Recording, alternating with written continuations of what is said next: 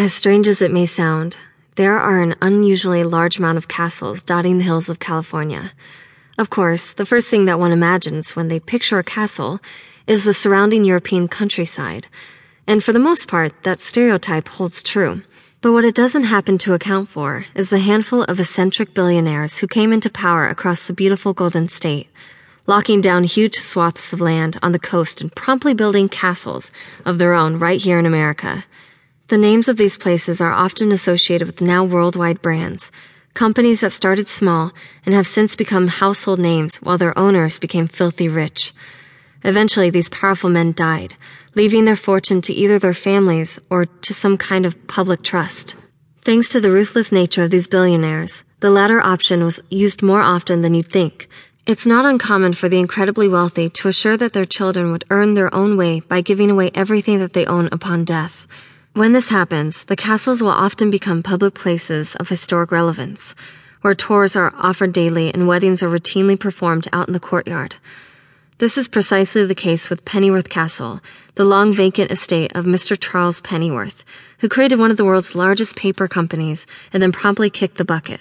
The Pennyworth Castle is now something of a museum, left almost exactly the way that the man had kept it back in the early 20s, save for the large animal menagerie. The Pennyworth Menagerie was an incredibly private place for Charles Pennyworth, a portion of the castle that only his closest friends were allowed to visit. It is said that on the day of his heart attack, the friend who discovered him promptly went into the menagerie and released all of the creatures as per the wishes of Mr. Pennyworth. Regardless of how it happened, the cages were empty by the time anyone else arrived. While many of the smaller exotic beasts were rounded up and placed in the custody of local zoos, several of the larger creatures were never found, in fact, nobody has any idea what these creatures actually were, only knowing that their cages were absolutely massive. Or so the legend goes. Personally, I'm a sucker for legends, which is why I've decided to spend my spring break out here in Big Sur, California, rather than partying down in San Diego with the rest of my friends. Nobody else gets it, and that's fine with me. While they're out there surfing on the beach or hooking up after dark, I'm actually doing something with myself pushing even deeper into the interests that have haunted me since childhood. If you haven't already guessed it, then yes, I am something of a nerd. Although I'm not as socially awkward as you might think, thanks to some killer genes from my mom and dad. It's hard to be an outcast when you're as cute as I am, even if you're consistently skipping out on common collegiate pursuits, like partying, to pursue a love of cryptozoology. What is cryptozoology, you might ask?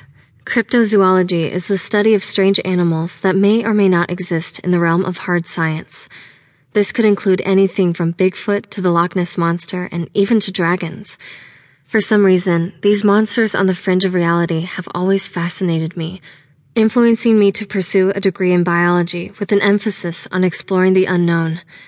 So here I am, walking up the steps of Pennyworth Castle, about to begin my tour and all that I can think about is what could have possibly been in those cages many, many years ago.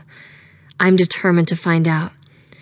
The rumors, of course, cover a variety of suggestions, including a few of the beasts that I had just mentioned. None of these rumors have any evidence to back them up, however, except for one. Are you here for the tour? asks a young man, his voice cracking slightly as he pushes up his glasses onto his nose and greets me with a meek wave. I sure am, I tell him. You have a ticket? he continues.